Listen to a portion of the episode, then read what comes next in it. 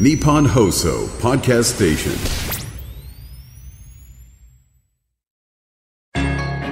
番組アンバサダーの市川團十郎白猿です。このコーナーは毎回一人の障害者アスリートチャレンジドアスリートおよび障害者アスリートを支える方にスポットを当てスポーツに対する取り組み苦労喜びなどを伺います。車椅子テニス選手の新井大輔です新井大輔選手。1988年東京都葛飾区出身の35歳。生まれつき右足に障害を持ち2歳の時から義足で生活を送っています。中学時代に義足で軟式テニスを始め社会人になってから車椅子テニスに出会い27歳で本格的に競技を始めました。2017年からはプロテニスプレーヤーとして国際大会でも活躍。2019年には6つの大会でシングルス優勝を果たして世界のトッププレーヤーとなり2021年東京パラリンピックに出場しました。今年は四大大会に初めて出場。来年のパリパラリンピックで初のメダルを狙います。新井選手は先天性頸骨欠損症のため普段は義足を使っています。右足の連携の泣きどころの太い骨がですねない状態でプラス残ってる腓骨が膝の膝蓋骨と、えくっついてしまってで膝が曲がらない。指も一応残ってるんですけど、まあ、イメージこう手ぐらいの太さの足が膝が曲がらずについてるような感じででプラス僕はそこに義足を履いて生活してます。車椅子には乗ってないです。あのトレーニングとかも全部車椅子使わずにしてますね。中学生の時義足でテニスを始めたきっかけは？ソフトテニス部が、えー中学にあって、僕の姉がテニス部の部長をやっていて、一緒に部活の見学行った友達がやっぱ入りたいって言って、ちょっと渋々でしたけど、やりましたね。スポーツがそんなに得意じゃないというか、あんまり義足でスポーツできるとあんまり思ってなかったので、最初は本当にちょっとできるかな、みたいなところはあったんですけども、まあやってみたら結構できたっていうのを思ってます。普段の生活では車椅子に乗らないという新井選手就職し27歳の時車椅子テニスに出会いました大学行く頃には、まあ、僕はもう障害者スポーツに関わるようなものづくりの仕事をしたくて、えー就職したんですね。でそれが、えー岐阜の福祉機器のメーカーで、まあ、僕はそこで、まあ、開発にはなれなかったんですけども電動車椅子の営業の部署に配属されて、えーそこの配属先で僕の担当エリアがその会社のある岐阜県のエリア全般を見ることになって僕はメーカーだったので、その車椅子を販売するお店、販売店さんが、えー自分のユーザーの、お客さんのユーザーと、えー打ち合わせをしたいって言われて、打ち合わせをする場所にちょうどうちの会社があったから、会社の駐車場を使わせてほしいって言われて、で、あ、いいですよって言って、たまたま、えそのユーザーさんと販売店さんが、待ち合わせ終わった後もそのユーザーさんいらっしゃって、で、いろいろ話を聞いて、車椅子テニスをやってる。で、なんとその人は、ロンドンのパラリンピック出てるって言われて、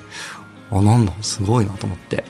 まあ、僕も岐阜に引っ越した後も、軟式テニスの、なんかテニスクラブとか入ってやろうかなって思っていたところ、そういう方にお会いして、え天諸井選手が僕に一緒にやろうよって声かけてくれて、で、それで一回やってみたっていうのがもう最初の出会いです。最初はもう月に1回そのテニスクラブに入ってやり出したんですけども営業で結構出張が多かったんで月の半分ぐらい僕はもう九州に出張行ったりしてて、まあ、なかなか練習も参加できなかったりしてたんですけども、まあ、月1回ですけど少しずつやるようになりました。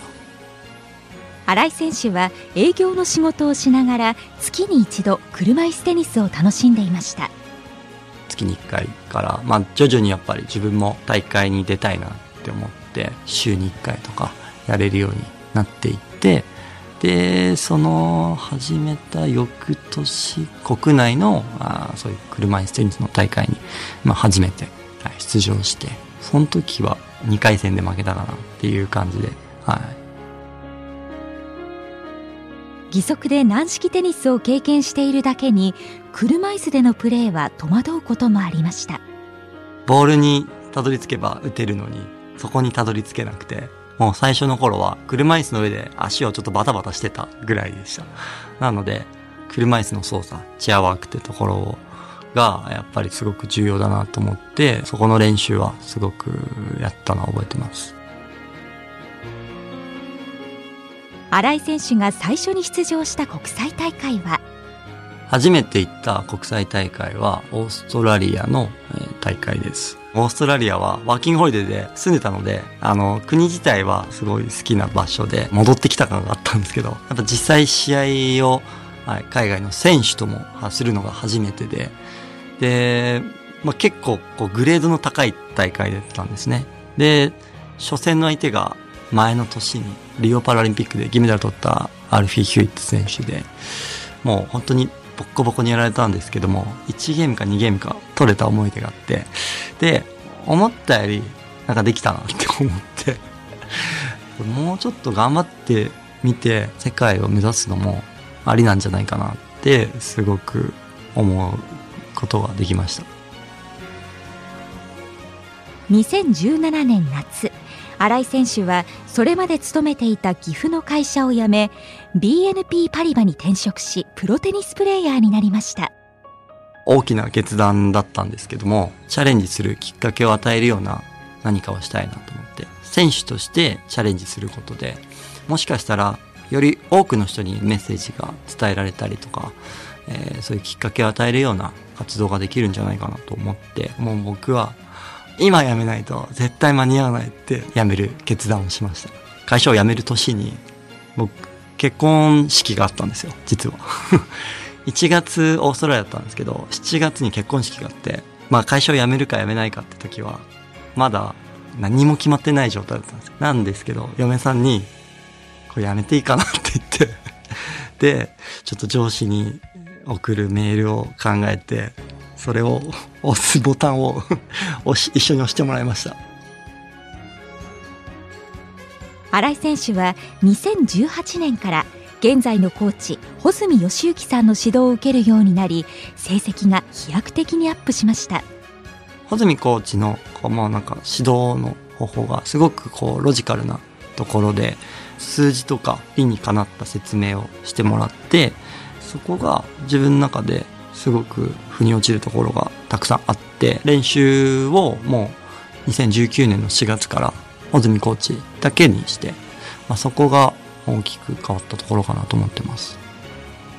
新井選手はパラリンピックに対して特別な思いがありました。実はパラリンピックは意識したのはすごく早くてロンドンのパラリンピック出てる。諸石さんが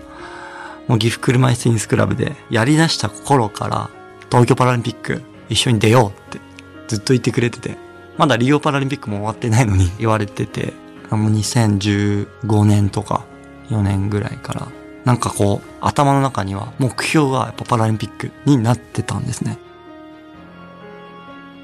東京パラリンピックの代表に選ばれた時の心境は？もう内定出た瞬間は、まずは、親父に電話しました。僕は。なんですけど、親父は、おめでとうとは言わなかったです で、おめでとうじゃなくて、もう、それはお前の仕事なんだから、それは当たり前だって言われました 親父はすごくあの厳しい人で、本当に下町の江戸っ子みたいなガテン系の親父だったので、厳しい人だったんですけど、でもすごく今でも尊敬してます。東京パラリンピックでは男子シングルスとダブルスに出場した新井選手。ところが開会式の前日父岩尾さんが新型コロナウイルス感染がもとで急逝新井選手は大きなショックを受けました。開会式の前日ですね。亡くなったって聞いた瞬間はなんで今なのっていうのはまあまず出ましたしもう自分が世界の中心だって言ってる人だったので自分が死んだら世界終わるって言ってたので世界終わってないじゃんとか思ったり本当に亡くなるちょっと前に、数日前にコロナになったって聞いてたんですけど、まあきっと多分親父のことだから絶対大丈夫だって自分の中ではなんか心の中でそう思ってたので、まあ、ちょっとこう体調は弱くなってたんですけど、まあ、それでも親父はきっと多分大丈夫だみたいな。んかもうそれがなくなったっていうのがもう今でも正直信じられなくて、まあ、僕自身母親も18の時に心臓の大動脈解離っていう病気で亡くなったんで、なんかまたいきなりみたいな、こっちの心の準備も何もないので、またどうしようかなってすごく思ってたんですけど、僕の、まあ、姉と妹と、まあ、嫁さんと、まみんなが、俺に、もうこっちのことは全任せて、もうあんたは自分の試合に集中しなさいみたいな。お父さんのためにも頑張れって言われて、もう姉ちゃんも結構厳しい人なんで 本当にそんな感じの状態でした。結果はシングルスが17位。三木拓也選手とペアを組んだダブルスは9位でした、まあ、シングルスに関して言えばもう自分のコントロールできないような状況でここで負けたら親父に見せる顔ないとかなんかもう勝手に自分でどんどんプレッシャーかけてなんかもうそれが空回りしたような思いではあります。でもダブルスに関しては三木君も一緒にいてくれたのであのすごく支えてくれましたね、みきくんが。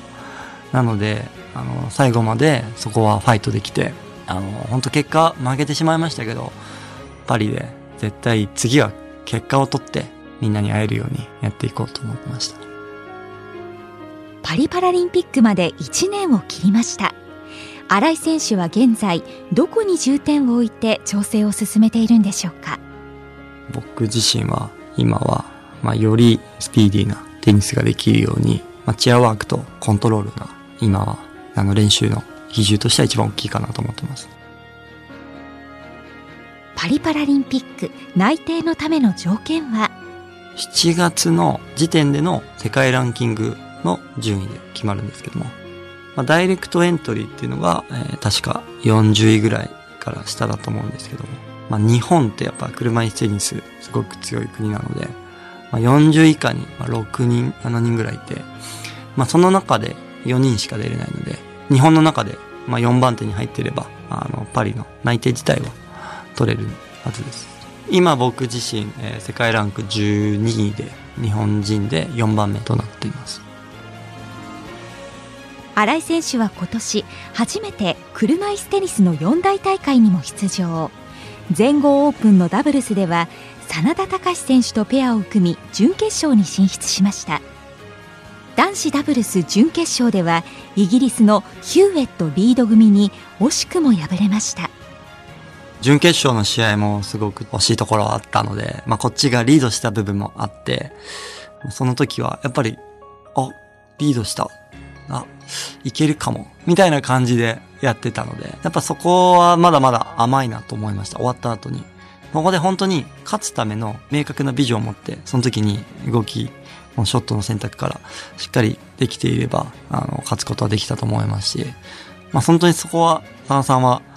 かなり、えー、明確にやられてたので、まあ次は勝てるような、えー、試合運びができるようにしたいなと思いましたし、ただやっぱりそのトップの選手と、えー、そういう試合ができたっていうのは自分の自信にすごいつながったので、今後に向けては、あの、すごくいい結果だった部分もあります。新井選手は続く全仏オープンシングルス初戦で17歳の小田凱人選手と戦うことになりました。凱人は本当に何歳だろう ?9 歳か10歳かぐらいから一緒にやっていたので、あの、本当弟のような、あの、存在ですごく可愛いんですけども、えー、まさか、その時に一緒にやってた時とと、このグランドスラムのコートで一緒に対戦するとは、あの時は思いも知らなかったですし、まあ、負けてしまったんですけども。先輩新井選手を破った小田選手はそのまま快進撃を続けなんと全仏で優勝17歳の若さで四大大会初制覇の快挙を達成しました決勝の試合も時とのグランドスラムですね。全仏オープンの決勝は見てたんですけども、まあ、正直もう本当にもう勝った瞬間はもう俺も号泣して もう涙が止まらなかったです、まあ、本当にあの時の時とがグランドスラム優勝して本当にあいつは自分の言ってることをちゃんと有言実行してもうあの時にはもう感動というかなんですか、もう親戚のおじさんのぐらいの感覚で、なんかもう泣いちゃってました、俺は。新井選手は大会の前によく聴く曲があります。僕が試合前によく聴く曲は、インディ・ジョーンズのテーマソングとかよく聴きます。映画の曲がすごく多いんですけども、まあ試合前に自分を盛り上げれるような曲で、逆境に勝てるような感じがして、よく聴きます。新井選手にこれからの夢を伺いました。まあ自分自身ができることっていうと、自分の、まあ生まれつき障害があったけども、やっぱチャレンジすることで自分ができないと思ったところが切り開いていけるっていうのが、僕はそれを経験できたので、その経験を活かした何か活動ができればなと思ってます。もともとそれをものづくりでやりたかったっていうのが学生時代あったんですけど、今はやっぱ選手として、まあどれだけそれを人に伝えれるか、まあそれをこうプレーで表せれるか、まあそういったところも含めてやっていきたいなと思うので、うんまあそういうイベントとか機会があれば、どんどんどんどん参加していきたいなと思っております。新井選手は今年から日本でもスタートしたチーム BNP パリバスヤングタレントジャパン with JTA のアンバサダーに就任しました。僕が所属している BNP パリバが、まあ数年前から、まあもともとパリバ自体はフランスの企業なので、フランスだったり、えーその他の数カ国でテニスの若手を育てるプロジェクトが始まりまして、で、今年から日本でもこのプロジェクトが始まるというところで、まあ、僕が、えーアンバサダーに、えー任命していただき、就任しました。で、僕自身が何ができるかなと思って、まあ、いろいろ考えてはいるんですけども、他のアスリートと経歴も違かったり、ジュニアの時から今のような車椅子テニスやってるわけでもなかったりするので、僕がこう、今まで生きてきた人生経験だったり、えーまあ、車椅子テニスのツアーを回っていく中での経験だったりとか、今のジュニアの選手たちに刺激になれるようなことができるんじゃないかなとは思っているので、まあこれからちょっといろいろと手探りですけども、いろいろと選手たちに、ジュニアの選手たちに、まあより良い方向に行けるように僕は取り組んでいこうかなと思ってます。まあ、僕自身別に若くなくてもいいかなと思ってるので、はい。自分自身が若手でスタートしてないので、まあ何事も始めるには遅すぎることはないっていうのも自分の心情であるので、今ダメでもその後何かこの子たちが、えー違う業界か違う方向で何か育ってくればいいなっていうのも含めて伝えられることがあったらいいなと思ってます。新井選手にとって車椅子テニスの魅力とは？通のテニスと比べるとチェアワーク、ここは圧倒的に見たことがないような動きをすることが多いと思いますし、で、ツーバウンドもあって、やっぱそのフットワークと違って、多分皆さんが見てて想像できないような動きをすることがあるので、まあ、その中でまたスーパーショットが見えたりとか、まあ、いろんなショットがあの多彩に見えたりするので、車椅子競技全体であの一番の見どころになるんじゃないかなと思うので、ぜひ見てみてもらったらいいかなと思います。